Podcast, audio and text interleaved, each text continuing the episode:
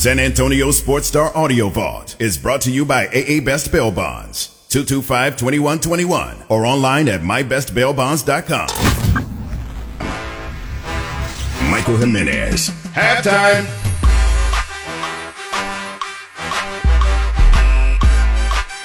Yes, sir! It's halftime on San Antonio Sports Star, ESPN AM 1250, 94.5 FM. We're on the go at sasportstar.com. Happy Friday, everybody. My name's Michael Jimenez. I'll be your host from 12 to 2. Sports, pop culture, and nostalgia. James Pledger is my producer today. What's going on, my man? What's happening, Mike? Dude, I'm having a good day. I'm trying to get on to StreamYard so people can see my face on Facebook and YouTube. Don't forget to go and like and subscribe on Facebook and YouTube. You can watch the show and leave a comment. Pledger is on Twitter at I am Pledger. You can find me at Mike ESPN SA.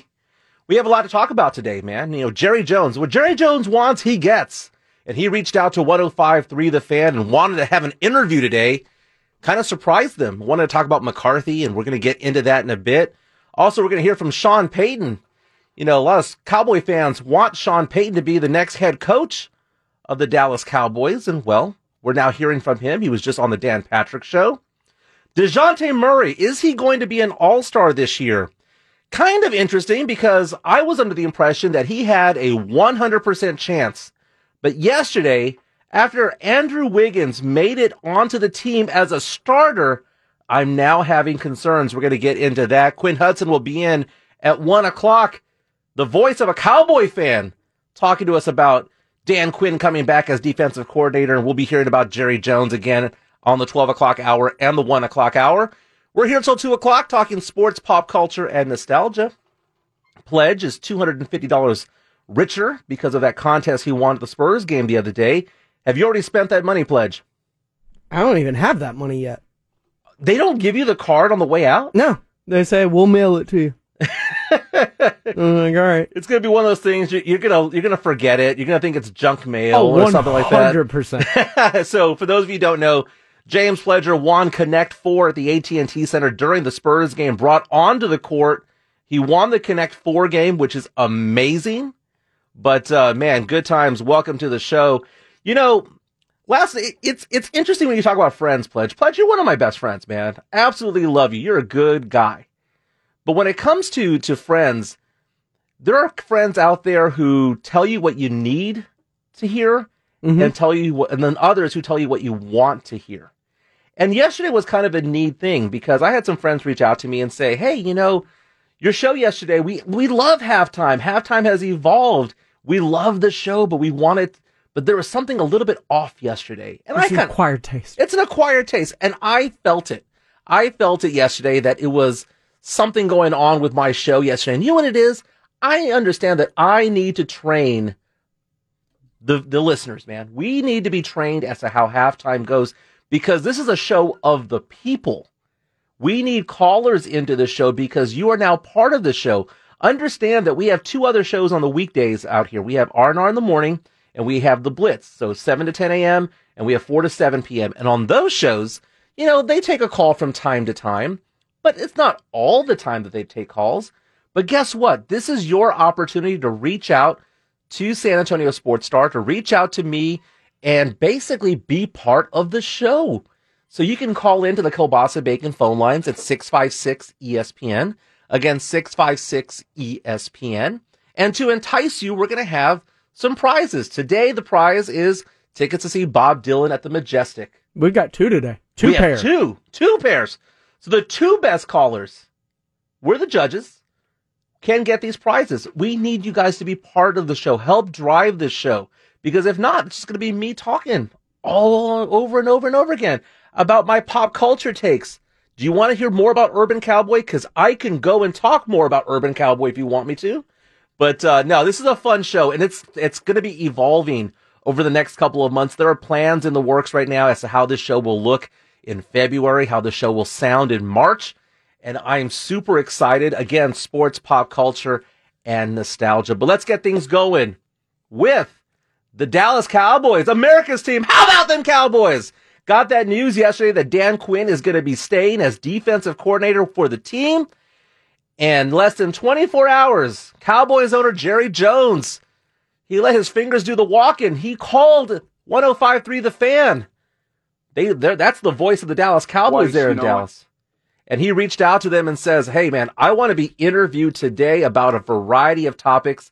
You wanted to talk about Dan Quinn. You wanted to talk about Mike McCarthy and him staying on as head coach of the Cowboys, about Sean Payton, the rumors surrounding that.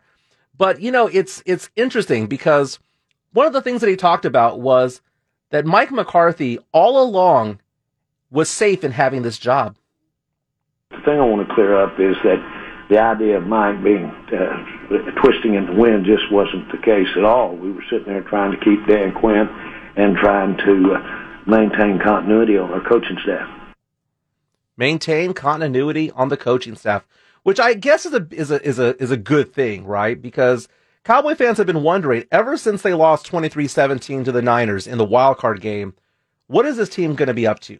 Is Mike McCarthy the guy as the head coach of this team? Is Kellen Moore going to leave? Is Dan Quinn going to leave? And one of the things about it is that Quinn was being interviewed by team after team after team, and he was considered to be a frontrunner for lots of these teams. But yesterday, after the Denver Broncos chose Green Bay's offensive coordinator as its head coach, Quinn decided to stay with the Cowboys. Now, I don't know if there was a correlation between the two, but there was a big belief that he really wanted that job out in Denver. But now, Cowboy fans, what's going on? Well, the Cowboys are coming back with Kellen Moore, an offensive coordinator, it looks like. Mike McCarthy's coming back as head coach, and it looks like Dan Quinn is staying as defensive coordinator. Are you happy with that? Reach out to us. Kielbasa Bacon phone lines are open at 656-ESPN, 656-ESPN. You know, Sean Payton is somebody that Cowboy fans have been looking at as, man, that could be a potential replacement for Mike McCarthy. Sean Payton led the New Orleans Saints to a Super Bowl more than a decade ago. He had a winning record, a .600 winning record for his entire career over there with the Saints. Led the Saints to a 9-8 record, despite the fact that they had four awful quarterbacks in Jameis Winston, Ian Book, Taysom Hill, and Trevor Siemian. Imagine what he could do with the Dallas Cowboys. Imagine what he can do with Dak. That's been the fantasy that Cowboy fans have been living. And again, if you want Sean Payton as your head coach, Cowboy fans, the boys are going to have to pay up. Okay, just because he retired or is taking a step back doesn't mean that he's going to be free. The Saints have to agree to this. But Sean Payton is finally talking about this. He was on Dan Patrick's show today talking about why he made the decision to leave the Saints. Mickey, who's a dear friend, our GM and I spoke for an hour and a half.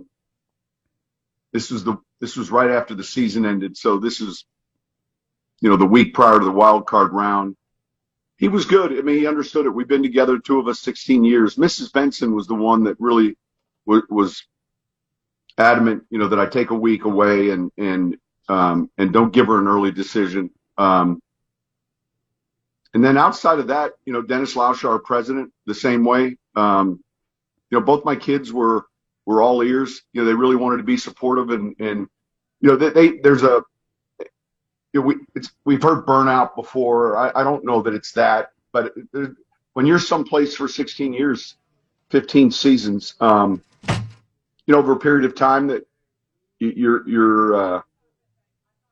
almost ready for another challenge, and you don't know. The thing about it is that there was a week or two leading up to this, and then at the point where I stepped away, there was this discussion that, hey, he's going to go into TV, and I'd like to do that, and yet I hadn't heard from anybody. You know, there was this, well, he's already got, and I'm like, ouch, kind of hard to go in if nobody's asking you to come in, Sean. No one's asking. So I, fortunately, the day of, after the press conference, we received a number of calls, but you know, there's every once in a while, I think it's all right to step outside, be a little uncomfortable, and I think that had a lot to do with it. That is Sean Payton, former head coach of the New Orleans Saints, talking about how he was a little bit burned out. I get it, man. I get being burned out from being with the Saints. I mean, he was there for over a decade. Again, won a Super Bowl there. They have no cap space. They have negative cap space of over $70 million this year. it was time to leave, because again, he leaves, he stays, and they have, you know, back-to-back-to-back losing seasons. You know, he doesn't become a hot commodity anymore. He had to take off. I get that. So that is Sean Payton right there, basically saying he doesn't know what he's going to do. He just knew that he did not want to be the coach. Hey, Pledge, let me ask you this. Do you think that Sean Payton would be good on TV? He doesn't strike me as a TV guy. Yeah, I know. Everyone's saying that he can just go to ESPN or he can go to NFL Network and just light it up. I don't see it. Like, I watched his press conferences and him interact with the media and go on different shows, and even this Dan Patrick interview this morning.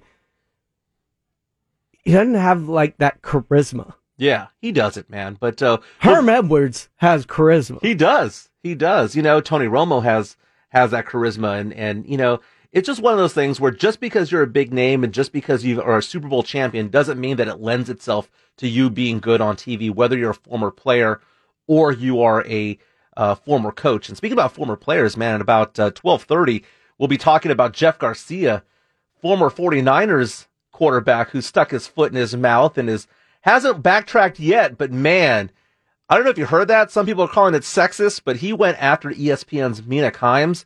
We'll be talking about that at 12:30, and we'll be talking more about the Cowboys at 1. Quinn Hudson will join us, former Rock the Mic champ, co-host of the Sunday Sports Grill and Fantasy Gods. What's up, Pledge? Every time people keep bringing up this Jeff Garcia, Mina Kimes thing. I know, you think it's Jeff Garcia from Locked On Spurs? Yeah, I'm like, what did Jeff do? Yeah, he goes, I'm trending. He was like, I'm trending on Twitter. I had to retweet going, man, they're roasting Jeff Garcia from Locked On Spurs. But no, our Jeff Garcia is not the sexist, man. But we'll be talking about that whole controversy involving Mina Kimes at 12:30. Interesting story, to say the least. But speaking of interesting stories, Pledge, I need you to decipher a dream that I had last night. Now, a couple of weeks ago, you made fun of me because I was having these recurring nightmares. No. I made fun of you for your actions after the nightmares, okay, not because you were having them. So I was having this recurring nightmare that I was being lured out somewhere, and someone would kill me once I got lured out. And it was one of those things where I woke up kind of in a sweat, and I decided to go out into the garage because I wanted to make sure that it was locked. And Pledge made fun of me on air because he's like, okay, you're being lured away, and you're letting yourself be lured away. So, yeah. No, you're terrified and waking up in cold sweats because you are being lured out of your house to be murdered. Exactly. And so your first instinct after waking up from this awful dream is to go outside. Well, let me know what this dream means, because I had this dream 3 times last night. Keep in mind, I fell asleep last night around 11 o'clock, woke up around 12:30 because, you know, my dogs wanted to go outside, woke up again around 3:30 in the morning because I'm becoming an old man and had to go to the bathroom, and then I woke up again at 7 a.m. because my kids needed breakfast. All 3 times I had the same dream, that I was getting my butt kicked by Cobra Kai, not like the Cobra Kai now, but getting my butt kicked by Johnny Lawrence back in 1986, those guys, like I was Daniel LaRusso running around trying to jump the fence, and Miyagi was not coming to save me. And I don't know why I was going back to that scene, but I was LaRusso in there getting my tail kicked, and I can't figure out what that dream means, because nowhere on, deciphermydream.com does it say what this is. Pledge, what is it about, man? What do you think I'm dreaming about? I'm not sure what you're dreaming about, but if you want your butt kicked, there's a fence right over here. You can go run at it. I can yank you off of it, kick you a couple of times into it. Oh, my goodness. I could not believe I had that dream. I had it over and over and over again last night. If you know what it means, reach out to us on the Kielbasa Bacon phone lines at 656-ESPN, 656-ESPN. Again, the top 2 calls of the day. Get tickets to see Bob Dylan in concert at the Majestic Theater in March. Good times, man. Next week, I think we're giving away movie tickets. But, man, let's talk basketball right now. So, DeJounte Murray, you know, we have the chance of MVP every time he goes to the free throw line at the AT&T Center. And a lot of times people are saying, man, there's no way in the world DeJounte can be an all-star because the Spurs record is so bad. But the thing is that he became a triple-double machine ever since he got back from COVID. He now has 10 triple-doubles for the season. That's second most in the NBA right now. Absolutely amazing what he's doing on the court. So I came out on the show last week and I said, man, 100%, for a fact, 100%, DeJounte Murray will be an all-star this year. And then the starters were announced yesterday. Now keep in mind, when they announced the starters, it's a three-way approach towards it all. 50% is based on the voting. So when you're being asked to vote for DeJounte Murray or for Steph Curry or for whomever, 50% is based on that. 25% is based on the vote total of the media and 25 vote total of the players themselves, right? And then they kind of bake it all together to tell you who the starters are going to be. And the surprise start is from Golden State, Andrew Wiggins. Now, Andrew Wiggins is somebody who was considered to be a scrub, okay? He was somebody that was considered to be a bust out there. And right now, he's not a scrub, man. He's not a scrub. 18 points a game, 4 rebounds. That's not bad. But the thing that's going on in Golden State right now is that they get their people to vote in large, large numbers to the point where Steph Curry was number one in voting for the guards, right? So that's understandable. But for them to have Klay Thompson as the fourth-ranked guard, even though he's missed almost every game this season, is ridiculous. Draymond Green had a lot of votes, and Andrew Wiggins is out there. Now, keep in mind, don't remember this, 5 years ago, the NBA had to institute what they called the Zaza rule. At that time, the Golden State Warrior fans were trying to get, as a joke, Zaza Pachulia in as an all-star, even though that guy's a scrub. Now, we know him as the guy who, you know, wrecked the Spurs' future because Kawhi landed on his ankle. But Zaza almost made an all-star team, even though he's a complete scrub. Even though his stats are awful, he almost made it because of Golden State fan. Now, what does this mean about DeJounte Murray? Well, the question becomes, there's only 12 spots on this all-star team for the West, or for Western Conference players. My question is, did he accidentally take or inadvertently take DeJounte's spot on the all-star team? Think about it. There's only 12 spots. If he was not named a starter, would he have been named a reserve? I don't think he would have been a reserve. So it's quite possible that there's one fewer spot available that could have gone to DeJounte Murray if DeJounte was the 12th and last pick for the West. So now I'm concerned as to whether or not he's going to make the all-star team. Now, when it came to voting, DeJounte Murray came in 12th amongst guards in the West. Okay, so he didn't make the top 10. But if you take a look at how he ranked amongst players and the media had him as 5th. The media voted DeJounte Murray as the 5th best guard in the West, and that is ahead of Luka Doncic. Luka Doncic averaging 25, 9, and 9. The media put DeJounte ahead of him. On top of that, when it comes to the player rank, the players ranked DeJounte Murray 6th. So there's a chance still. There's an absolute chance still because he's getting the respect from the players. He's getting respect from the media. But the question is, will he get the respect from the coaching staff? That's what I'm worried about there because, again, only 12 spots go out. If they take 6 or 7 guards, he might be on the fence there. But again, seeing that Andrew Wiggins took one of those spots makes it very, very, very, very difficult. Hey, we got a call coming in. We're going back to the Cowboys. Eddie is on line one, wants to talk about Tony Romo possibly coaching for the Cowboys. Hey, what's going on, Mike? I see all this chatter online about how Tony Romo would be a great OC, or, you know, coach for the Cowboys and all that. But let's be honest, he's not going to leave a once-a-week job that pays him millions of dollars to be stressed out daily. So that's out of the question. And Mike McCarthy is not a good fit, and he's not going to be a good fit. However, it's no secret that Dak has regressed badly the last couple of seasons. Well, of course, he was injured last year. But there's one person, even if people kill me for this or laugh, but one person actually helped him immensely his first couple of years in the league. I think they need to bring back Mark Sanchez as either the quarterback coach, because he helped Dak a lot, or an OC. I don't know what you think about that.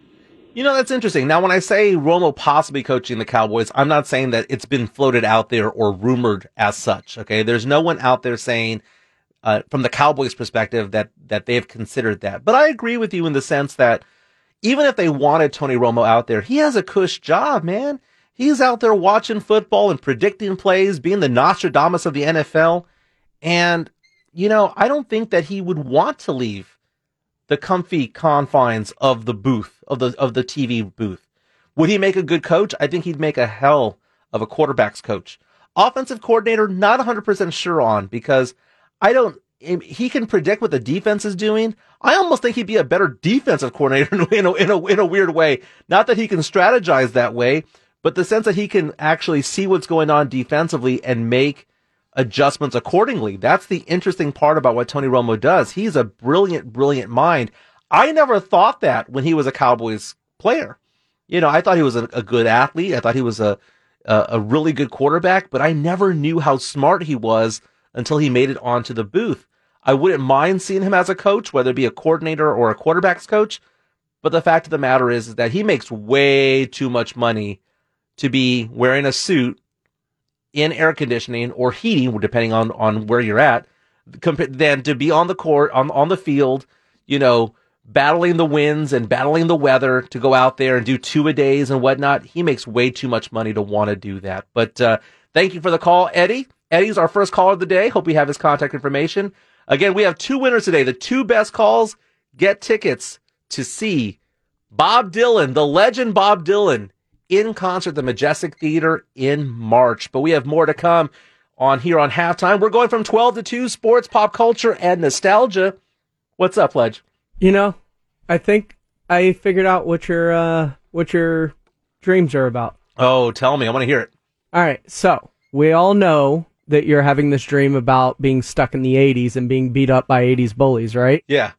So you have been rewatching a lot of 80s and nostalgic movies lately and giving grades that are less than desirable to the masses. Okay, so basically the 80s are coming back to kick your butt. That's a very interesting point. And I wonder if I'm changing as a person because I'm now watching these movies. Think about this. 2 months ago, I had not seen Gremlins before, or Indiana Jones, or Close Encounters of the Third Kind, or The Outsiders, or Jaws. You know, you guys are making me watch these movies. Am I suddenly losing my edge or my quirkiness, Pledge? Because, man, that made me different. But now I'm just going to be just like everybody else who has seen these movies, right? And I made the joke that I can go for this for like 3 years because there's so many movies that I've missed. Exactly. You know what? I want to talk to you about Vince Vaughn a little bit in this show as well, because I saw a video about him where he was talking about his favorite roles or the best roles he ever had. And it was a 20-minute clip that he did, and I saw it on Facebook last night, and I could not wait for him to talk about this one movie that I think is his second best movie behind Swingers, and he didn't even mention it. He mentioned 12 other movies, but not that one. And I want to know if you've watched this movie. But when we come back, the controversy involving ESPN's Mina Kimes. Yes, I've seen Wedding Crashers. No.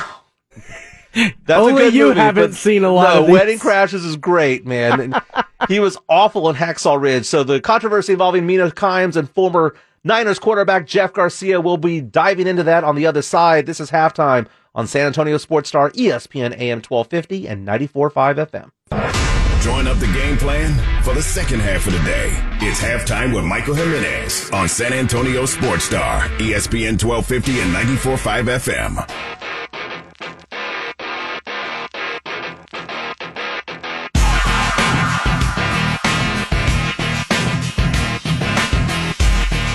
Welcome back to Halftime on San Antonio Sports Star, ESPN AM 1250 and 94.5 FM.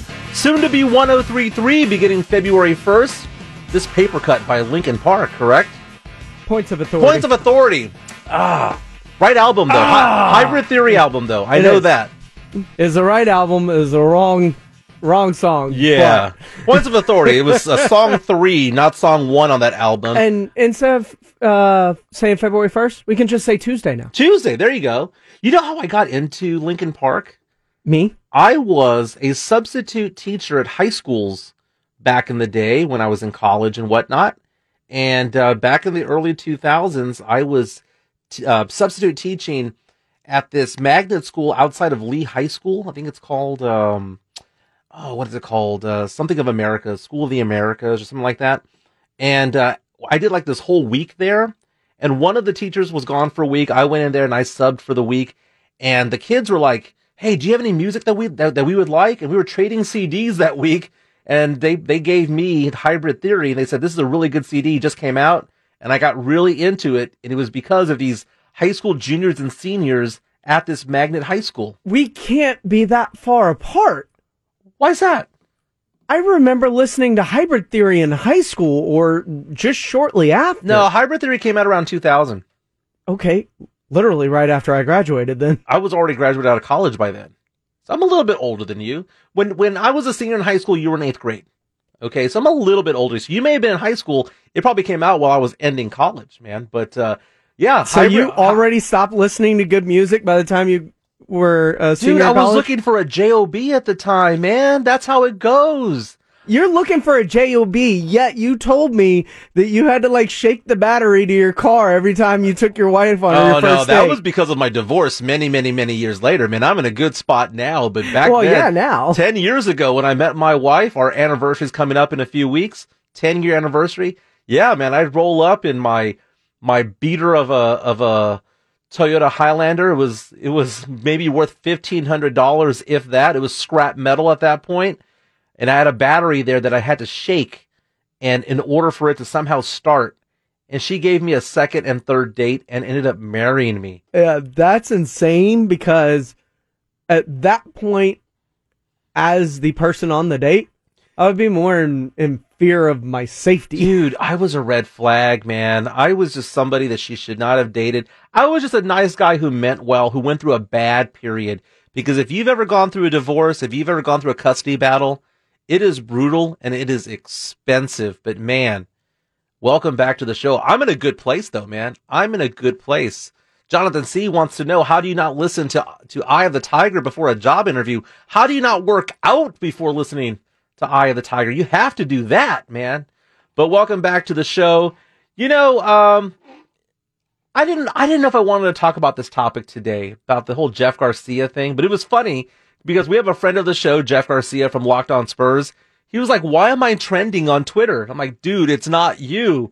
It's the other Jeff Garcia, the former quarterback of the Philadelphia Eagles and San Francisco 49ers. And that dude right there was trending.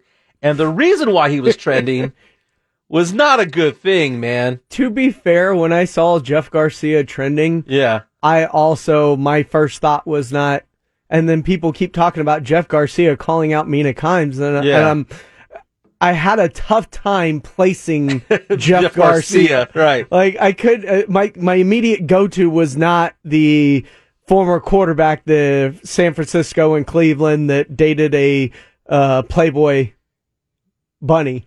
Do you know what's weird about Jeff Garcia? Why I'm so disappointed at this Jeff Garcia is because there was a glory time of the NFL. Do we gotta have to, like, A and B him, or... Yeah. Because you keep saying... This is the redhead you're talking about. This is redhead Jeff. Okay, got it. So redhead Jeff, you know, there was a time in the NFL where there were four Mexican quarterbacks starting as quarterbacks. There were four. There was Tony Romo, Mark Sanchez, Jeff Garcia, and Mark Bolger. We had four at one time. Four Mexicanos. Under center, starting, and they were good. They were good. That was the glory days for Hispanics when it came to quarterback play in the NFL. Look it up. All four of them are Mexican.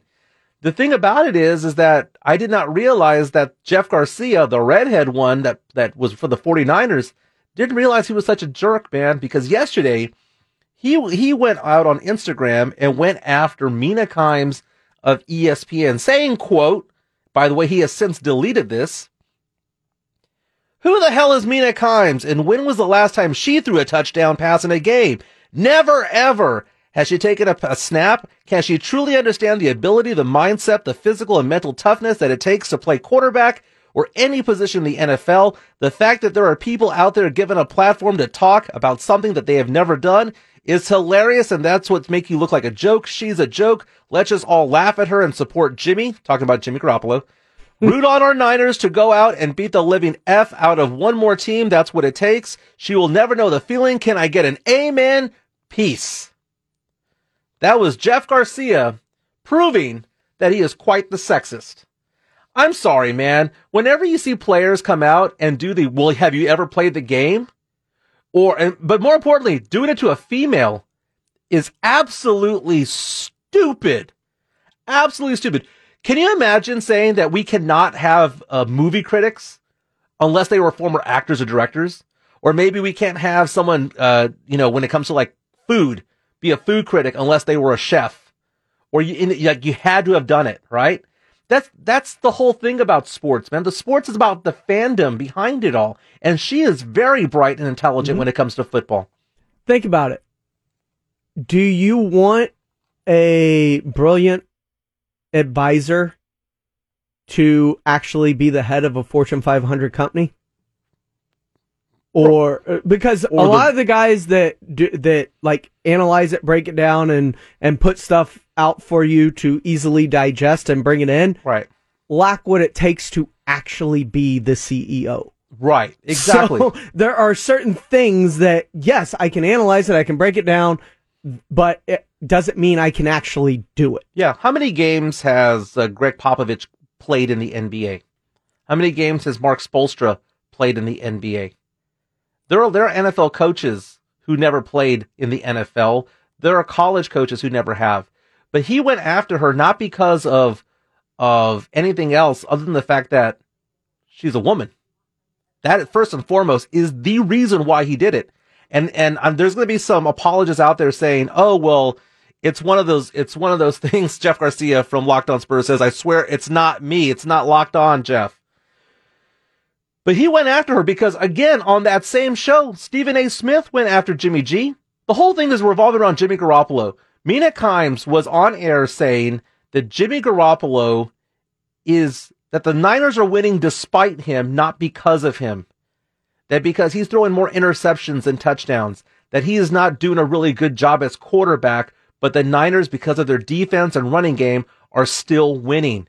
And other people throughout all of ESPN, the TV network ESPN, were saying the same thing. Stephen A. Smith was saying the same thing, being very animated and angry about it. All these other people were saying it, but he went after the one who happened to be female. He went after the woman when it came to it. Ryan Clark said the same thing. He used to play. Yeah. Are you going to go after him? Exactly. And it's so funny because it comes back to like what we do for a living, man. I mean, dude, come on. You know, what credibility do I have in sports? I'm a sports fan. I'm the dude at the end of the bar, and you're the dude at the end of the bar who likes to talk about sports, music, and pop culture. Okay? I will never, ever say that I have stepped foot on a basketball court or a baseball diamond as a professional. But that doesn't mean that I can't have opinions about sports, and to say that you can't have the opinion unless no one else has done it. Guess what? The people that are in the stands aren't former players. They aren't former... coaches. The people in the stands are fans. Fans drive the league, man. Oh, Jeff Garcia, why did you do this, man? I'm so disappointed in a fellow Latino that you did this, man. I mean, I probably could have done some baseball or basketball or football. Mm-hmm. I just chose a different career path.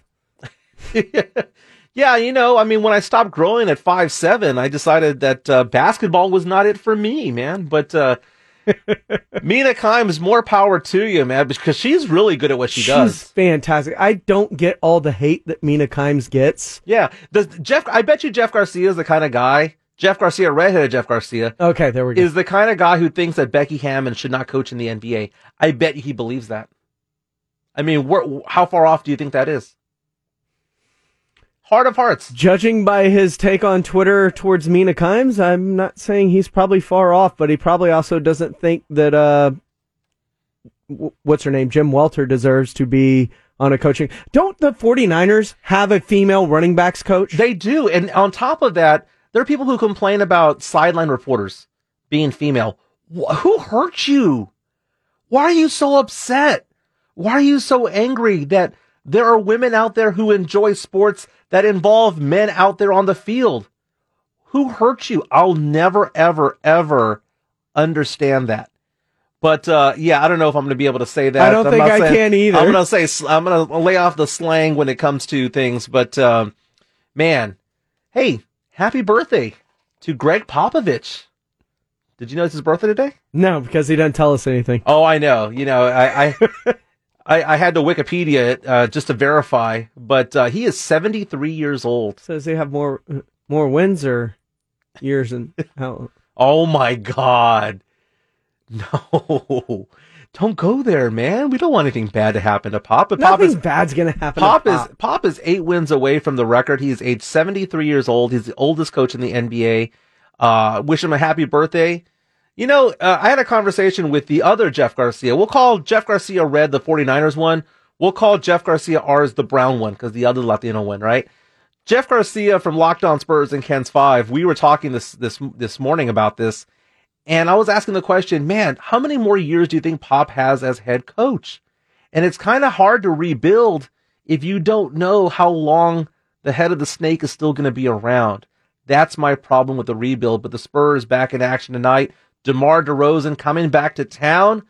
Bulls, Spurs. Who you got tonight, Pledge? Oh, Bulls. But that wasn't even you didn't even think about it. I didn't have to. Do you think DeRozan goes off for 30+ today? DeMar DeRozan may have a career high. No. I'm sorry. Not DeRozan. All-star DeRozan. New all-star again DeRozan. New and improved all-star DeRozan. No, but as far as it goes to with Pop, like the more that I watch him, whether it's on the floor, in interviews, most people get kind of nostalgic a little bit. Pop feels more reinvigorated. He's a young 73. I don't know that he's stepping away anytime soon. He's a young 73. There's a difference because, I mean, you and I are close to the same age. I'm 44, you're 40, right? Do you ever go on Facebook or Instagram and see some of your friends from high school and think to yourself, man, these guys are getting old? And then you realize literally all the time. And then you realize we're the same age. And we're not. My wife thinks that I think that I look younger than what I am. I think I look a little bit younger than I am. I'm not saying that I look 35, but if I could pass for 40 or 41, right? If I lose a little bit more weight, I could probably pass for late 30s. I have all my hair. But there is such a thing as being a young 40 and an old 40. There is something to be said about being a young 73 and an old 73, and Popovich is a young 73. But man, tonight, Bulls, Spurs. Take a look at the spread. Spurs are favored? Spurs are favored in this game by 1.5 points. Whoa, the line shifted dramatically. That's according to ESPN. I'm going to take a look into that. Because I saw Spurs plus 1.5 this morning. I'm going to take a look at that. But DeRozan coming in, averaging 26.5 points, 5 rebounds, and 5 assists. Something tells me he's no longer the 81st ranked player in the NBA. Why? Well, I'm pretty sure those are similar to the numbers he had in San Antonio. No, San Antonio, he was like 21, 5, and 5. But, you know, thinking about the All-Star game, though, you know, people thought he got snubbed last year when he played for the Spurs. He wasn't snubbed. I think he was snubbed 2 years ago. 2 years ago. There you go. But this year, if DeJounte doesn't make it, and he's second in triple-doubles, and he's averaging 19, 9, and 9, that would be a definitive snub. I think that they have to get rid of Draymond Green in order to have that spot available for DeJounte Murray, because I don't think it'd be fair for them to have both Wiggins and Green out there because they have similar stats, and I don't think either one of them necessarily deserves it, but maybe Draymond deserved it more than Wiggins, but it's just one of those things. They did that with the Suns last year when they went with Chris Paul but not Devin Booker. When we come back, I forgot to mention what I thought the second best movie involving Vince Vaughn is, but we're going to talk about that on the other side. Plus, this funny meme I saw at 1 o'clock, we have Quinn Hudson talking to us about the Cowboys. We'll give our predictions, the three of us, as to who we think's going to win the AFC and NFC championship games. This is Halftime on San Antonio Sports Star, ESPN AM 1250 and 94.5 FM. Hi, it's Jason Minix from The Blitz. You're listening to San Antonio Sports Star, ESPN 1250 and 94.5 FM.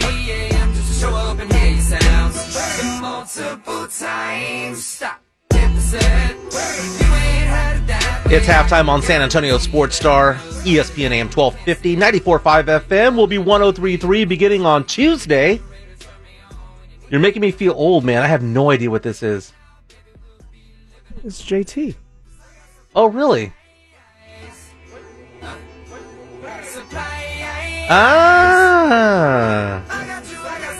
Not a big fan. Gonna be honest. What? I like Justin Timberlake on Saturday Night Live. I like him more as an actor and comedian than I do a singer.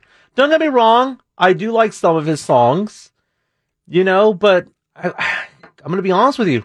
I was Team Backstreet Boys over Team NSYNC back in the day. No. Yes, I liked it that way. I can. What? Yeah. Reach out to us on the Kielbasa Bacon phone lines. Did you like Backstreet Boys better than NSYNC or the other way around? What is your favorite Vince Vaughn movie? We'll talk about this. Let's do some pop culture right now, Pledge. All right. Sorry to disappoint you, but I just don't like Justin Timberlake's voice, man. JC Chazé was the man. No, he was not. On NSYNC, man. Not because he was the Hispanic guy. I'm assuming he was. Chazé sounds Hispanic-ish. JC definitely does, right?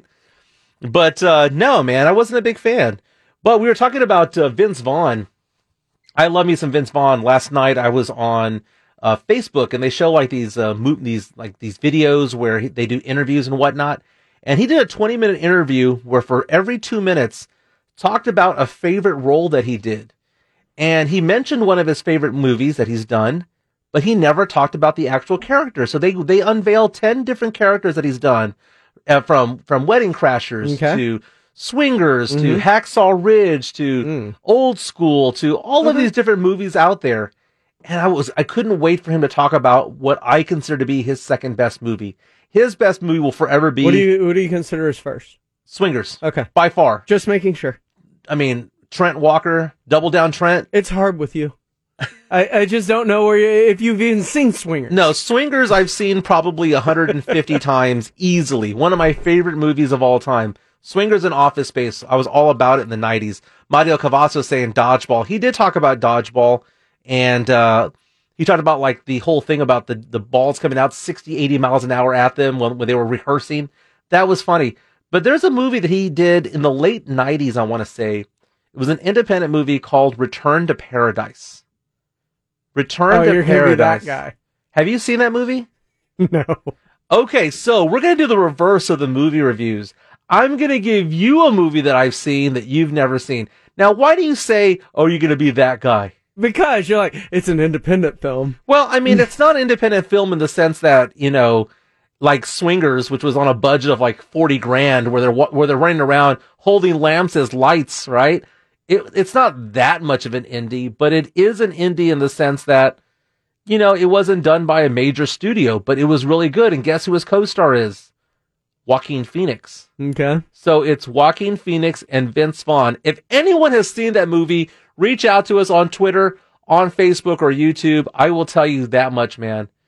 Dude, Return to Paradise is a great, great drama, which is funny because I had known him as the funny guy, and then the guy from Jurassic World, you know, but he was a very dramatic in this movie. Easily one of my favorite movies of the past, of that part, that late 90s time frame. I mean, I look at different movies when you're talking about Vince Vaughn, and the classics are all there, of course. It's easy to say Wedding Crashers. It's easy. But do his cameo in, like, Anchorman. Yeah. Like, those are awesome. Or if you dig further into his like Couples Retreat. Couples Retreat is actually very good. I'm aware. It's a long movie. Jon Favreau also in it. Mm-hmm. I think Kristen Bell is also in that movie.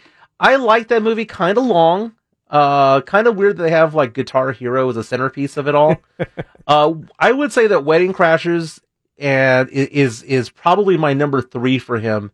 Because the whole motorboating scene and the whole thing about, you know, I can't say some of these lines. I mean, they're. Let me ask you this: pick a movie, Wedding Crashers or The Hangover. Wedding Crashers. Really? Yeah. Okay. It's just funnier in terms of like Hangover was supposed to be like an over-the-top boys' trip to Vegas, right? Right. The problem is with a guy like Alan, like I could see myself losing him at some point in Vegas.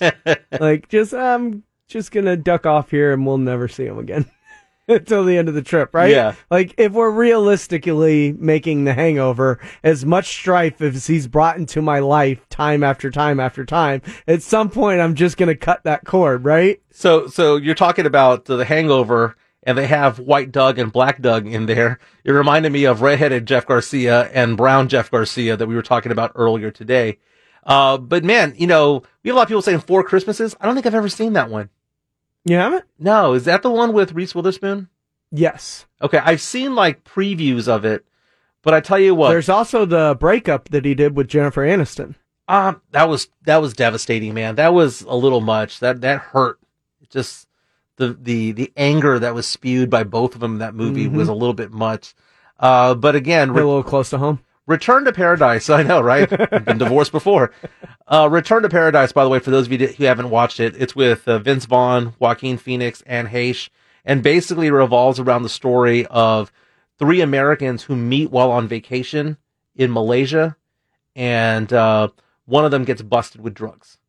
And it's whether or not someone would be willing to go back to jail, if it would reduce someone else's sentence. And it revolves around the morality behind it all, because you're just as guilty, but would you actually sacrifice part of your life if it would rescue or save someone else's life? Very, very, very good movie. Joaquin Phoenix was amazing in that movie. But, hey, tell me what your favorite Vince Vaughn movie is. You can reach out to us. Again, Kielbasa Bacon phone lines are open at 656-ESPN.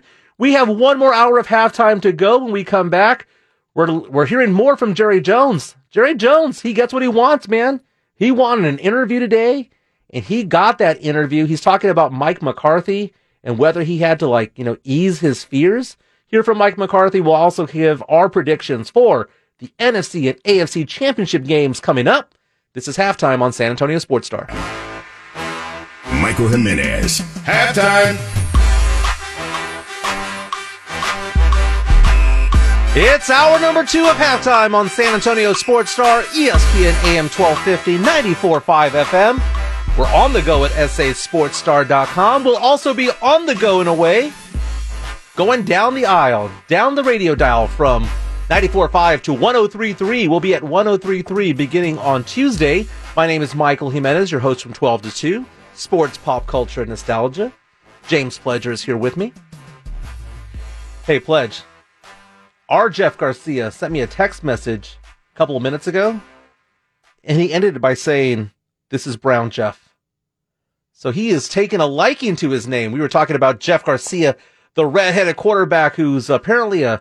Redhead Jeff. Yeah, redheaded Jeff from the former quarterback of the Niners, who's apparently a sexist. Apparently. No, he proved himself to be earlier this week, but welcome back to the show.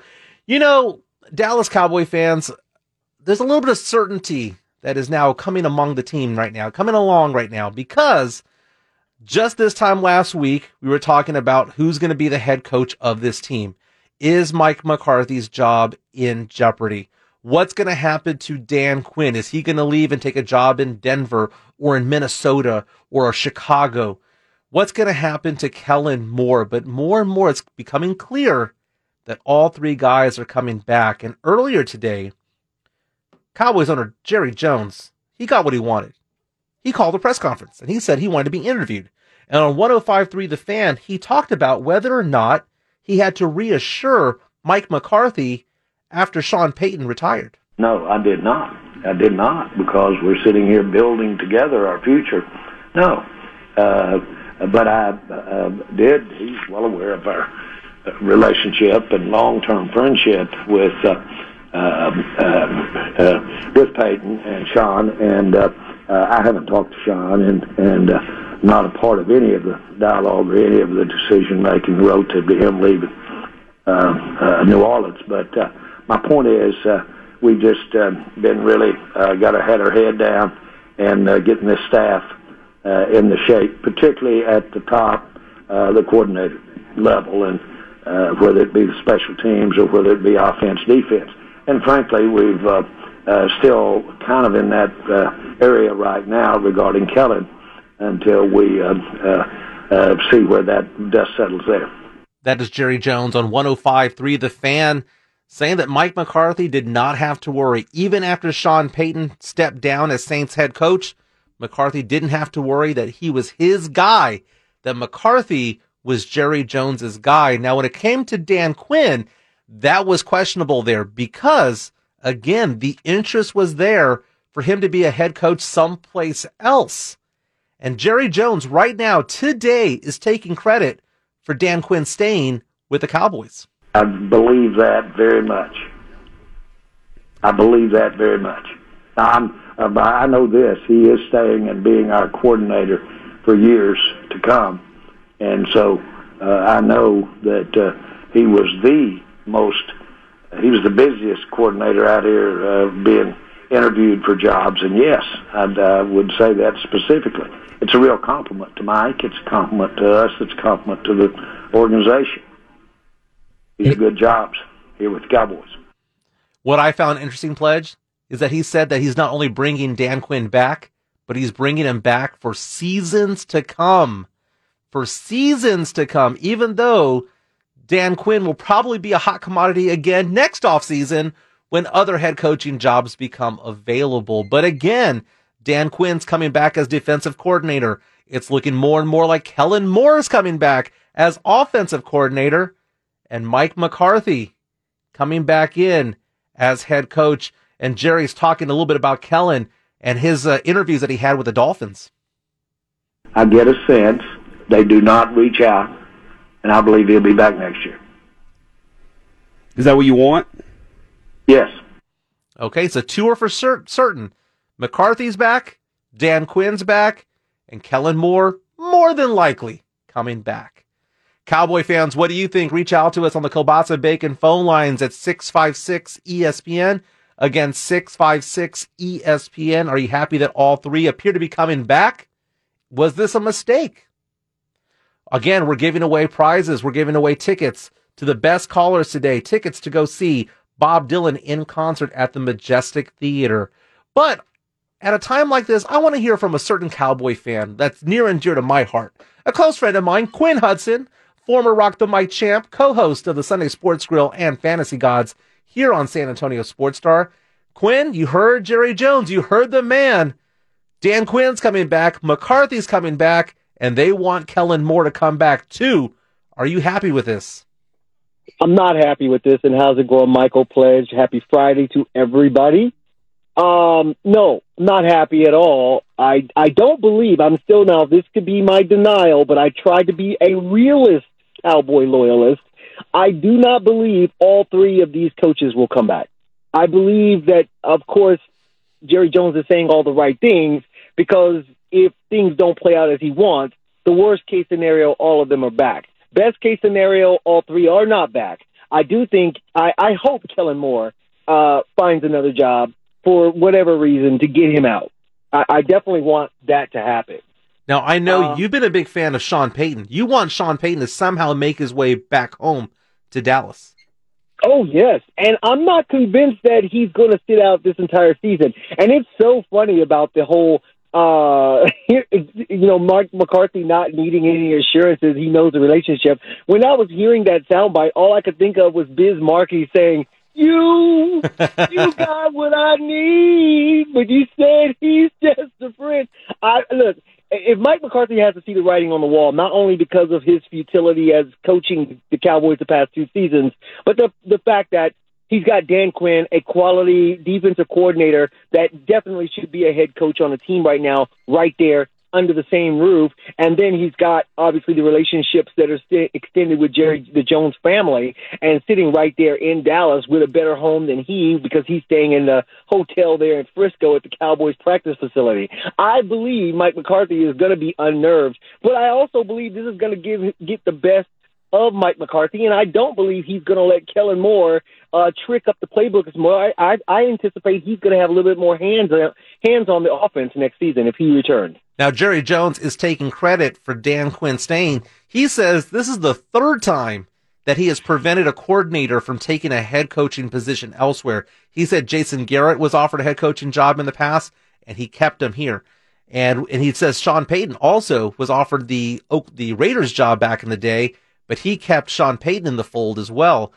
Do you give Jerry Jones that credit that, man, he's going to be able to keep Dan Quinn here and that he was, in fact, the reason why he stayed? I absolutely do. I believe that Jerry Jones has given one of those old side swindling winks to Dan Quinn, and Dan Quinn understands the assignment. Keep the defense improving. Keep doing what you're doing. The one thing we don't have a problem with is Dan Quinn's performance this past season. Everything else was up in question. You know, the fact that Dan Quinn is still getting money from the Atlanta Falcons, and he probably, in his mind, believes that the Dallas Cowboy head coaching job is better than the potential Denver Broncos or Chicago or even the Giants that was out there. Ideally, he'd be ready to sit still and hope for a better opportunity here. And I believe he has gotten the endorsement from Jerry Jones, and it probably does behoove him to sit still. That is Quinn Hudson, co-host of the Sunday Sports Grill and Fantasy Gods on San Antonio Sports Star. Big Cowboy fan. Real quick, is it the Cowboys' year next year? Oh, without question, Michael. Just like the Tampa Bay Buccaneers, we're bringing everybody back, baby, and we're going to have it. The coaching was the only problem. Woo! It wasn't talent. 27 years, man. That's been a long, long time. Hey, we're down to 4 teams in the NFL right now. For the Super Bowl, we've got the Bengals and the Chiefs this weekend. That's the 2 o'clock game. And we've got the Niners and the Rams Sunday as well, the afternoon game at 5:30, the evening game rather. Now, right now, the Chiefs are favored by 7 over the Bengals. It's kind of interesting with these 2 games because the Chiefs are favored by 7, the Rams are favored by 3.5, but those 2 teams have something in common. They have lost to their opponent in the regular season. The Chiefs lost about 4 weeks ago to the Bengals. Man, Ja'Marr Chase went off for over 250 yards receiving. Burrow threw for over 400 yards, and the Bengals beat the Chiefs a few weeks back. And then the Rams have lost to the Niners twice this season. So the 49ers have beaten them at home, went into SoFi just 3 weeks ago and beat the Rams in SoFi. So it's kind of weird because the favorites have lost to these teams in the regular season and recently. What do you think, man? Which team right here is ripe for the upset? First, ask your beloved Saints what that means to be beating Tampa Bay last season, only to face them again the 3rd time. Listen, it's great that Tom Brady play on any of these teams? Tom Brady play on any of these teams? No. Tom Brady does not play on any of these teams. Okay, just double-checking. Just double-checking. Tom Brady, there's absolutely no shame in losing to the GOAT, dude. No shame. No, there's not. But one could say that Patrick Mahomes' first few seasons is more productive and more successful than the greatest of all time, Tom Brady. So I would say that Patrick Mahomes put some respect on this man's name for the consecutive AFC championships that he's played in and the fact that we all know why they lost last season in the Super Bowl. You take away 2 starting tackles and the starting running back off of most teams, and it is going to be somewhat challenging against an elite defense like Tampa Bay and Todd Bowles. So I say all that to say, at the beginning of the season, our last Sunday Sports Grill show that we did together, Michael, I predicted the Super Bowl teams to be in the Super Bowl was going to be the LA Rams against the Kansas City Chiefs. So that's going to stay the same. I do not see any lock upset. Now, I will say you got the receipts. I've got the receipt, absolutely. Now, if either one of these teams, and I'm telling you right now, this is going to be my bet. We're going to talk about it on the show on Sunday, but I'm going to absolutely put my money where my mouth is on these 2 games. If either one of the favored teams lose, I'm going to bring you the meal of your choice next Friday, Michael. I'm going to tell you what, man. Joe Burrow is the man. I know Patrick Mahomes is brilliant, and I understand that he has taken the torch from Tom Brady. I get that. But Joe Burrow, man, there's just something about him. You do not want to play this guy. Back on January 2nd, Joe Burrow against the Chiefs threw 30 for 39, 446 yards, 4 touchdowns, no interceptions. Against this Chiefs team, which was trying to win because was trying to get the number 1 spot in the AFC. So it's not like they rested players or benched players or had issues. The Chiefs went out to try to win that game, and Burrow threw for 446, and 266 of those yards went to Ja'Marr Chase, his former teammate at LSU. I'm sorry, man, but if Burrow gets it going, it is game over. They've got a legit kicker. Man, that kicker is so cocky. Did you hear what he said when Burrow said that the kicker said before kicking the game winner against the Bills the other day? He went up and said there was an interaction. He took one practice kick and said, "Well, looks like we're going to the AFC Championship game." He trotted onto the field. The fact that he's a rookie and he's got that kind of bravado is so appealing. And the fact that I know who our Cowboys kicker is, to know that our Cowboys kicker probably can't even say the extra point is money in the bag. Evan McPherson is his name, by the way. Oh, my goodness. So, yeah, it's impressive. And look, they definitely got the kicking game. And if you are Cincinnati and you're watching, you just watched how Buffalo went up and down the field throwing the ball. Joe Burrow has to believe while he's in film session going, oh, my gosh, there's holes everywhere. And I would believe that he probably has more moxie as a passer than even Josh Allen would. So I believe that Cincinnati's going to have a fighter's chance, but I do believe that Kansas City is going to be perfectly up for the challenge to put the ball up the field. Now, it's going to come down to Kansas City's defense, really. When you look at the games that Cincinnati has not scored well this season, it's been against tougher defenses like Cleveland, Washington football team, when we were perceiving them to have an elite defense early on in the season. And even Chicago, you could throw in there to be a formidable defense. But you can see when Cincinnati has got it going offensively, it works. So Kansas City's defense is going to be the difference maker. Can they make the adjustments to slow that Cincinnati offense? Because I do believe they're playing with house money. Dude, when I gave you McPherson's quote, I know you died a little bit because of Greg Zuerlein, because of the agony that they've had. What's up, Pledge? And here's the great thing about McPherson's quote, and I'm sure you've probably seen this being on TikTok as much as you are, Quinn. Yes. McPherson is also the kicker from Florida that made that, 35-40-yard field goal bottle cap challenge thing by kicking it. I saw this. That's the amount of swag that this dude has. Dude, he walked out of there just to hear that story being told. Again, looks like we're going to the AFC Championship game, guys. You know, game on the line to go to the AFC Championship game. He's a 22-year-old rookie. And he's like, 52 yards? Got it. And you want to know how ice cold he is? If you watch the replay, after he kicks it, he immediately turns to start celebrating, knew it was going dead center. I agree. That was what I was just about to say. He turns to the holder and is like, yeah, baby, and the ball is still in flight, and he doesn't even need to see it into the net. It's not even halfway there. It's not like we have to see, is it going to make it? Please, please, please. No, man. He Larry Birded this at the three-point competition. He had his hand extended out and was looking for the check. He was walking away from the rim, walking away from the three-point line. Absolutely. It's like he nailed the best tee shot, and while it's in flight, he's like, oh, look, the drink cart. The guy is all about it. You know what? If the game is close, I do believe Cincinnati has the opportunity to do it if it's close, because I do believe that they have the special teams advantage as far as the kicking game. But I don't think it's going to be close, and I do believe Patrick Mahomes. This is that Spurs redemption season. Was that 2014? Yeah. I believe this is the redemption season for Kansas City. They know how they lost the Super Bowl. They spent the first half of the season being discounted and struggling, and rightfully so, for people to question if they had holes in it. And now they're playing their best football at the right time, and I just don't think Cincinnati's going to be ready for this heat that's going to come down on Sunday. Now, here's the thing, man. I'm the one last week who was all about the Bengals. I've been all about the Bengals since Thanksgiving. I've been saying that this is the team to watch out for in the AFC because big-time quarterback, big-time running back in Mixon.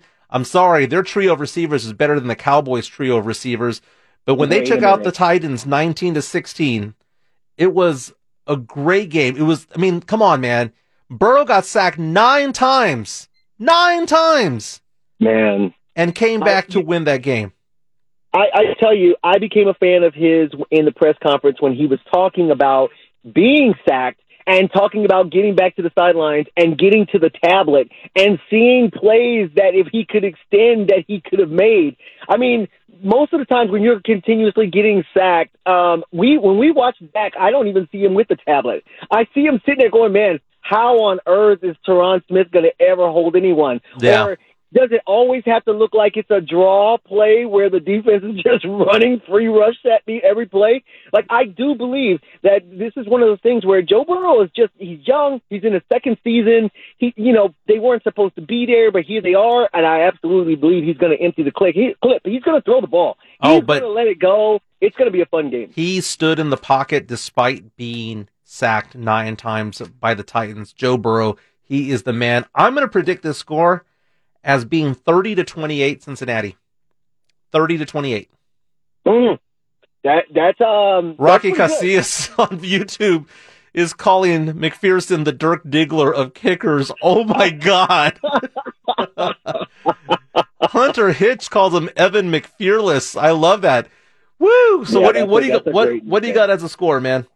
I'm going with 42-28. It's definitely going to be a high scoring, but I do think Kansas City's going to put some distance in this game. All right, it's going to be 44 degrees at kickoff. What do you got going on, Pledge? What do you think, man? KC or Cincy? Oh, I love Kansas City to be the next you better beat them. And right now, that is Patrick Mahomes in the AFC. The road goes through Kansas City. They have the experience. They have the toughness. They have the offensive line. I think defensively they can get after them. I'm going to take Kansas City probably by about 6. And on the NFC side, I don't trust Jimmy G. It's as simple as that. I got Burrow just chewing on a cigar in the locker room, reenacting that. Oh, they got the swag. Yeah, I mean, the guy is just, oh my goodness. And this is the thing, Quinn. I look at Dak Prescott, and before the year started, I was like, man, you know, he's probably one of the 4th or 5th best quarterback in the league. But, man, if you had to choose, man, between Joe Burrow being the quarterback of your team or, you know, or Josh Allen being the quarterback of the Cowboys over Dak, you would choose those guys over Dak, right? Dak is no longer top 5. He's now like, what, 7 or 8 in the NFL, correct? Right, I agree. I would have said even before this season, I would have taken Justin Herbert. Wow. Yeah, you've been a big Herbert fan. You've been a big Herbert fan. Now, when it comes to the NFC, you know, we've already got a prediction of the Rams according to Pledger because he doesn't like Jimmy G. Jimmy, there's something about that Rams team that is just scrappy. Like they do not belong there. They're playing with house money. They literally do not belong there because had the Rams taken care of business on week 18 of the season, up by like 3 touchdowns, and they lose that game on week 18, had the Rams held on, the 49ers never would have made the playoffs. That would have been the Saints as the number 7 seed, right? Right. So right now the Niners are playing with house money. I mean, who cares? Just throw the kitchen sink at things. And at the other end, man, under center for the Rams, you have Matthew Stafford, who I still don't believe in, man. What am I missing here? Well, you know, I'm a big Austin Powers fan, and I remember and Spy Who Shagged Me, I believe it is, and the Fembot is continuously, and you probably haven't even seen this, Michael, since I'm mentioning a pop cultural favorite movie. You'll see it in 20 years. But I'm talking about there was a Fembot that continuously was going, and they were like, why? Austin Powers was like, why won't you die? Right? That is the 49ers right now. Why won't they die? And I keep saying, Shanahan can't keep hiding Jimmy G. He can't keep hiding him in this game. It can't just be defense and the breaks and the running game and Debo and Whittle. Like, they can't keep doing it, but they do, right? They're like a villain. They're like a villain in a horror movie. They just come back to life. I mean, they were dead in the water against the Packers, and then they got that miracle block, that punt blocked for it and returned for a touchdown. And it's like, how did they do it again? They shouldn't be here. They weren't good enough in the regular season, but now that they're here, I mean, they took out the Cowboys. They took out the Packers. I mean, think about it. I think that the Packers are better than the Rams. And they took them out at Lambeau. And they're going to go to SoFi, and it's going to be a home game. There's going to be more red jerseys out there than blue jerseys. This is a home game. I agree with all of that you just mentioned, but the difference here is the Rams offense. See, this is all about the San Francisco defense. The fact that they held Green Bay to 10 points is the telling part of that game. The fact that the Cowboys, even when they were trying to do game in the fourth quarter, just had to punt, even when the game was on the line. Before that horrible last drive, the 49ers defense was just relentless. Jimmy G tried to give the game to Dallas. The San Francisco defense just wouldn't allow it. So I do see that, and understandably why people would question Stafford if he's that guy. This is his moment, but that's why they brought him here. But I believe the weapons that the Rams have is too much, and I believe that the defense that the Rams has is not going – they're going to expose Jimmy G. He's going to have to make throws he's not comfortable making, and I do believe at some point Shanahan's not going to be able to hide it. I see what you're saying, man, because Aaron Donald and Von Miller, those are some big-time defensive players, and Jalen Ramsey in the secondary, I get it. But there's just something about this Niners team that is just ugly victories ahead, man. They just do something. It's Kittle just squirting out and getting wide open. It's Elijah Mitchell just coming out of nowhere and just squeaking through and getting first downs. They move the chains when they need to. They don't make a lot of mistakes. They don't have a lot of penalties. It's just so weird. It's like playing tennis against the wall. You know, the wall will always hit the ball back. And that's what the Niners are. It's just so crazy. And because they're going to have the crowd in their favor. Again, this game is in L.A. This is in L.A. The Rams are trying to prevent Niner fans from taking over by making this so that the zip codes can only be purchased for the tickets of this game in the L.A. area. But it's not going to matter, because I bet you if you polled L.A. people, they would much rather have the Niners win this game. It's so crazy. But, man, Quinn Hudson, real fast, give me your score. I'm going to go with the Rams 22, San Francisco 10. I am going with the 2017 Niners. I think they're both going to be upsets this week. And I'm looking forward to whatever lunch you bring me. Barbecue stations down the street on Austin Highway. Or, I'm sorry, on Harry Wurzbach, rather. But that is Quinn Hudson, co-host of the Fantasy Gods. Wait, in this Double or Nothing, don't you already owe him tacos? No, I won because I got the Bengals. Welcome back, baby. Yeah. Yes, sir. Yeah, you did. But that was Quinn Hudson, man. Thanks for being on. Catch him on Sundays from 11 to 1, correct? Fantasy Gods and Sunday Sports Grill. Yes, because we only preempted when the Cowboys are playing it. But that won't happen until next year. Thanks for being with us, Quinn. When we come back, we're talking pop culture, maybe some guilty pleasures, and also we're taking calls on the Kielbasa Bacon phone lines in a minute. We got David, stand by, baby. This is Halftime on San Antonio Sports Star, ESPN AM 1250 and 94.5 FM. This is Jerry Jones, and you're listening to the home of the Dallas Cowboys. San Antonio Sports Star, ESPN 1250 and 94.5 FM.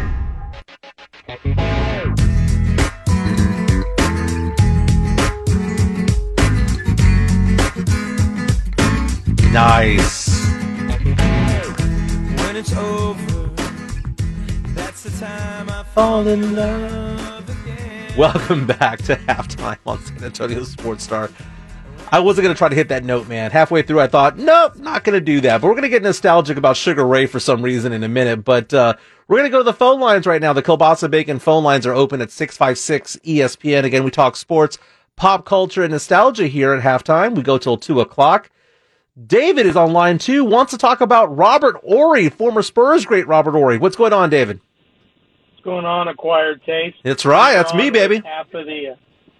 You're on with half of the Saturday morning dream team, so you're ahead of the game. I did want to, I was on a little bit, and I was hearing Quinn, and you were starting to swallow a little bit of that Kool-Aid. I hope hope Pledge puts you back in line. You got to remember, Houston has more wins in the playoffs than the Cowboys do in their existence. And secondly, come on, Mahomes is going to win the Super Bowl, the World Series, Major League Championship, soccer. That's all you got to worry about. The guy's just gold right now. I'd invest in Whataburger because he bought 32 That's Whataburgers. Right, he did. He opened. He took Whataburger over there. Yeah. But my questions were, actually had two. I asked you the other day about Horry, but I'm old, so I had to go into a doctor's appointment, and so I didn't get to hear your answer. If you answered, I'd hope you'd answer again if you can get some calls too. But my two questions are, number one is Burroughs really just Macaulay Culkin grown up, or is that just me? Secondly, is Robert Horry deserving of going into the Hall of Fame? And if he is, what uniform does he go in with? Great question. So, man, thank you for calling in, David. Here's the thing, man. Robert Horry is a polarizing figure in the NBA, right? Because the ongoing story about whether or not you can tell whether or not someone belongs in the Hall of Fame is whether or not you can tell the story of the game with or without them. And I mentioned earlier this week about how Eli Manning may have been a .500 quarterback, but because he has two Super Bowl wins, both against Brady, you have to consider him for the Hall of Fame, and he will be a Hall of Famer. Same could be said for Super Bowl III with the Jets and, you know, and Joe Namath. You cannot tell the game without Joe Namath, right? And the thing about Robert Horry is that, you know, he was never really a starter, but he led teams to the titles. He led the Spurs to the title in 2005. He won rings with the Lakers. He won rings with the Rockets. If this guy was ever to get into the Hall of Fame, he would get in probably as a Rocket, I would think. But should he be in there? I don't think he should be voted in there, but Pledge, what if there was like a voting committee amongst veterans that would bring him on? I think if he got on that way, I'd be okay with it because, again, was it 7 rings? 7 rings, and he was a starter in Houston. That's, yeah. He was a core piece to that championship team. He was a core piece to every single team. And the 2005 title would never have happened in San Antonio. One of Duncan's rings, one of Parker's rings, one of Ginobili's and Pop's rings are because of what Robert Horry did. Rings. Yeah. And it was beyond just a big shot or two. I mean, he did have big shots. One of the biggest shots he did was a hip check on Steve Nash. I was going to say, his biggest shot may not have actually been like something that went through the... I know, forcing Suns players off the bench and they get suspended a game. I remember where I was when that happened. I was at Carnival in Helotes when that happened, and they had a big screen, and I saw it, and I was like, oh my God, they're going to win because of that. No one was paying attention to the Carnival or to the food or the activities there. We were all watching that game. But as far as Joe Burrow, man, Joe Burrow is legit. There's something about him. Maybe Macaulay Culkin would play him in a movie back in the day. But Joe Burrow is a very cocky player. But he's a cocky and very brave player out there. Just because Mahomes is Mahomes, and we've seen what he's been able to do, and just because he's made back-to-back AFC championship games, and just because he has a ring, doesn't mean that he's infallible. He can lose games. We saw that last year. They got killed by the Bucks. Now, the Bucks have a good defense, whereas the Bengals don't. But what I'm saying is that we... What's revisionist that? History. Let's back the train up a little bit and why they got killed in the Super Bowl by the Bucks. Why did they get killed? He was missing 4/5 of his offensive line going into that game. And then he lost 2 replacement starters during the game as well that had to come out. Irrelevant. You can say it's irrelevant as you want, but he was running for his life. And the best thing about that game that I remember is, A, his receivers also not helping him out by dropping a lot of passes, including one that he threw 35 yards perpendicular to the ground with no feet on, just wings it out, hits Darrell Williams in the hands at the goal line, and he drops it. Well, I mean, he has the ultimate weapon in Tyreek Hill. That dude is fast, man. You were showing me a photo earlier of him sending the peace sign to a defender still in front of him. Yeah. Like the amount of disrespect. Now, mind you, he had a blocker still to go, but the blocker was behind him. But, you know, that guy's a cheat code right there. But, man, there's just something about Burrow. And I think the coming out party was last week. The coming out party has been this whole playoff run for the Bengals. We're looking at this team going, there's no way in the world that they're going to win. This is the Chiefs, right? This is Mahomes. This is Kelce. This is Tyreek Hill. But, man, introduce yourself to a Ja'Marr Chase Fantasy football owners know who Ja'Marr Chase is. I do. But casual football fans don't know who he is. That stud from LSU from a couple of years ago, first-round pick. Mm-hmm. He was Burrow's number one target. He and Justin Jefferson. Can you believe that? It was Justin Jefferson and Ja'Marr Chase. And not just that. Think about who else he's got to throw the ball to. T. Higgins is a hell of a weapon. So is Tyler Boyd. Chase Azuma. He's got Joe Mixon behind him.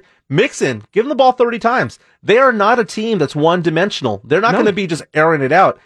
They can run the ball down your throat all day long and chew up clock. The issue is, it's the 9 sacks. That offensive line is about as bad as Patrick Mahomes was in the Super Bowl last year. Mm-hmm. That will come back and bite you at some point. I love the swag. I love his fortitude to be able to battle back from being hit as much as he was by Jeffrey Simmons and Harold Landry and everybody that the Titans sent at him. But you got Clark and Ingram and Chris Jones. Like, they're going to get pressure. And Chris Jones is playing about as well as any interior defensive lineman Four weeks ago, they didn't get that pressure in there. 4 weeks ago, Burrow threw for over 450 yards against that team. You think they're still just going to man up on Chase? No safety help over the top this time? Oh, well fine. Then T. Higgins is going to go off. I mean, come on. I mean, and the thing is, though, is that unlike the Cowboys, these stud quarterbacks and stud receivers that are there somehow still connect, even though they're being covered. They give them a chance by throwing them the ball. Okay, if you don't throw the ball in their direction, they'll never catch it. Sounds like a dig at Dak and CD. Oh, it is. Complete dig at them all. But, David, thank you for calling in. But, we started the break, started the segment, rather, with Sugar Ray. We like talking pop culture here. Are you for or against Sugar Ray as a band 20-some-odd years later? Oh, I'm all in. I love me some Sugar Ray. And they have one of the best-named albums of all time. I know which one this is. 1459. The best and last. They knew their 15 minutes of fame were up. I brought up Sugar Ray because I was going for a jog. You know, I go for 3, 4, 5, 6, 7 mile jogs. And when I go out there, I don't know how far I'm going to run. Sometimes I say I'm going to do 2 miles, and it ends up being 3. But every once in a while, Pledge, tell me this, man. When you work out, do you ever have a song that just comes on that you hadn't heard in a while, and all of a sudden you just start moving? You start moving a little bit faster, a little bit stronger. So I'm running the other day, and I'm at mile 2, and I'm thinking to myself, I'm just going to take it inside. It's been 20 minutes. Let me just take it inside. And Sugar Ray came on for some unknown reason on my, on Pandora. And man, I started to get faster and faster and faster. And it's not like it's pump you up music. It's not like it's Eye of the Tiger or anything like that. For some reason, it just got me going. So I got on Spotify and I called up all these Sugar Ray songs. And before you knew it, I had ran 4.5 miles. So Sugar Ray just kind of did it for me. And it's weird because I hadn't listened to them in like 10, 15, 20 years. And every morning comes on and I'm like, how do I still know the lyrics to this song? Oh, that absolutely happens to me all the time in the gym. Something hits on my shuffle, and it'll send me down a wormhole, but it like pumps me up too. Like, I just get my workout extra. I wish I could like put that in a bottle. Like, bottle it up? Yeah, and just use it, because there are some workouts where I'm like, I'm just not feeling it. You know, lifting weights, sometimes like the Ballad of Mona Lisa will come on by Panic at the Disco. Oh, great one. I don't know why I like lifting weights so much to that song. It's not a workout song. How would you describe that song, Pledge? I mean, Ballad of Mona Lisa, it's neither a fast song nor a ballad. It just has a nice groove to it. And I don't know, man, when it comes to the chorus, I get going, I start lifting stronger, I start lifting faster. Man, I love that song. Are you looking that up, Pledge? Is that what you're doing? No, I'm just doing things. Oh. Keep me company, baby. I am keeping you company. The weekend starts in 16 minutes, man. Keep me company. Nice. Okay, imagine me working out to this song, lifting weights to this song. Here's the thing, because I'm all over the map musically, Jonathan C. on our YouTube Live. When Pledge played Supplies, I had to play it back when y'all went to break. Again, this does not seem like a workout song, but when the chorus kicks in, I get revved up. Nah, you can definitely get down to this in the gym. Wow. Yeah. See? That'll definitely get you going. It's got the beat. It's got the lyrics. It builds it up. It starts off as a slow ballad, it feels like, but it gets there. Yeah, but if you're singing along to this at Planet Fitness and you're like, Mona Lisa, people are looking at you like, what are you listening to? Mona Lisa? That's why you don't go to the big gyms and throw it out. Hey, how's your workouts going, man? Your pecs? I'm going to start next week. Okay. So how long has it been? All month. I haven't worked out since I left for Houston. All right, man. We're going to talk about this when we come back, because I want to know about Pledge, because Pledge hurt himself about a month ago, and Pledge has been really, really big about working out. We're going to put a bow on the show on the other side as well. This is Halftime on San Antonio Sports Star, ESPN AM 1250 and 94.5 FM. This is Joe Reinagle. Drive home with Jason Minix and me today at 4, ESPN 1250 and 94.5 FM.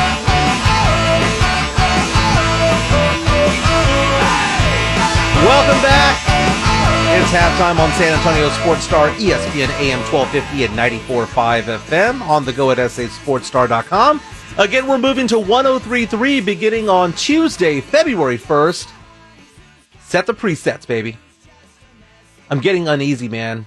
I'm getting uneasy because the NBA All-Star Reserves are going to be announced February 3rd, and it's the coaches that pick the reserves. Mm-hmm. And I'm taking a look at it, and I'm getting uneasy because I want DeJounte in there, right? I want DeJounte there. I think that they got it right when it came to the two starting guards coming from the Western Conference. Okay, John Morant, Steph Curry. Boom. Done, right? So 12-man roster, you would think that they might have 6 in the front court, 6 in the back court. Makes sense? Okay. 7-5, 5-7. Well, you have to understand the front court is 3 positions, right? Mm-hmm. It's power forward, small forward, and center. So it might be 7 and 5. So I'm taking a look at the media rankings of these players. Okay. So what do you think? 3 more guards, 4. Let's say 4 at the most, right?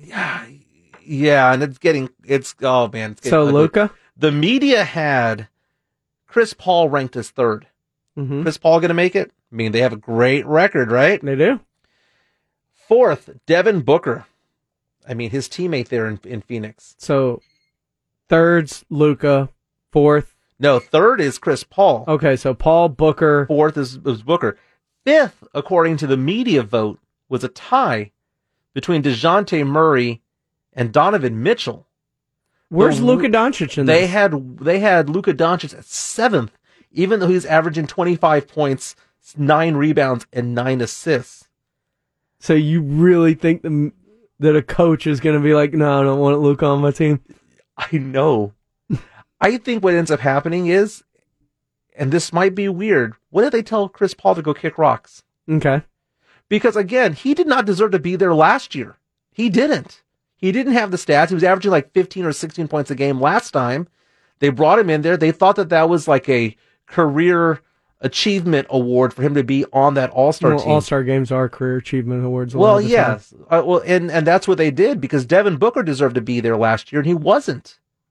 So I think Booker gets in this time, but I think Chris Paul, even though he may be one of the lead leaguers in assists, might get the boot.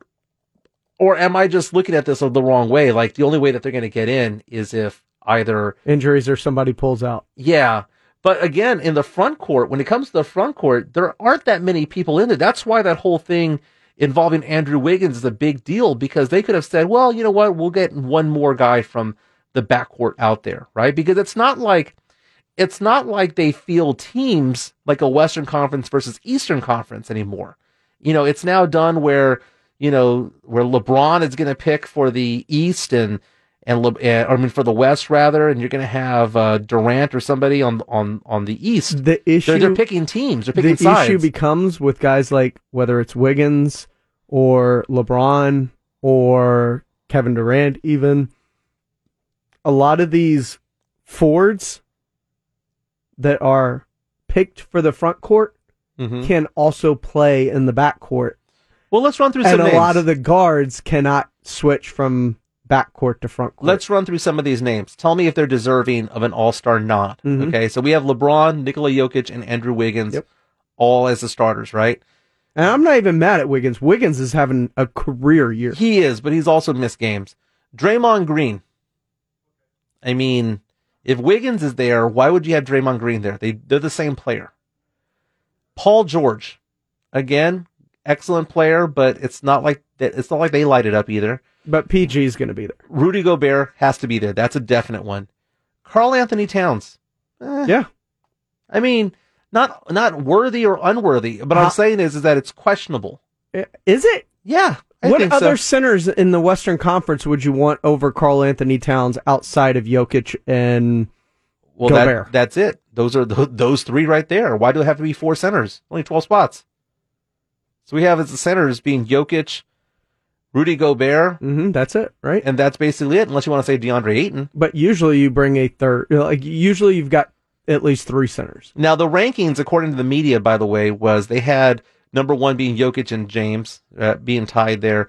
Three, they had Rudy Gobert, so Gobert should be there. They had Draymond Green as 4, really? And they had Karl Anthony Towns as 5. Mm-hmm. So if you went with those 5 plus the starters, man, dude, DeJounte Murray might be boned on this, man. But you say that. You act like this is a new thing. Well, no, DeMar wasn't close. Everyone thinking that DeMar was like no, it's just the stockpile of guards in front of him, Michael.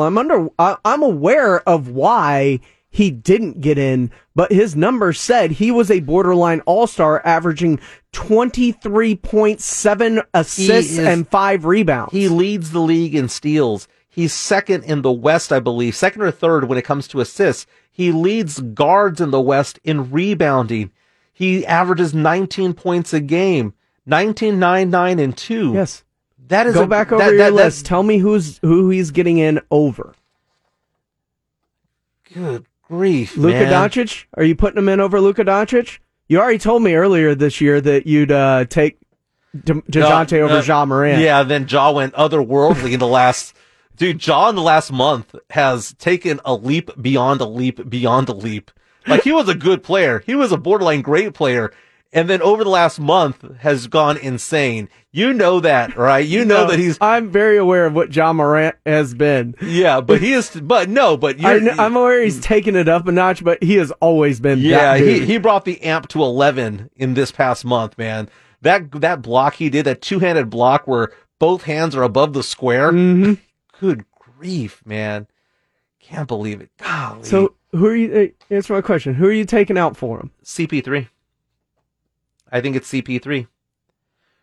But, man, February 3rd, we're going to find out. Hopefully there's an injury there that allowed DeJounte to get there and make it definitively. But, hey, we're coming back at 4 o'clock for the Blitz. Join Minix and Reinagle. This is Halftime on San Antonio Sports Star. Have a great weekend, everybody.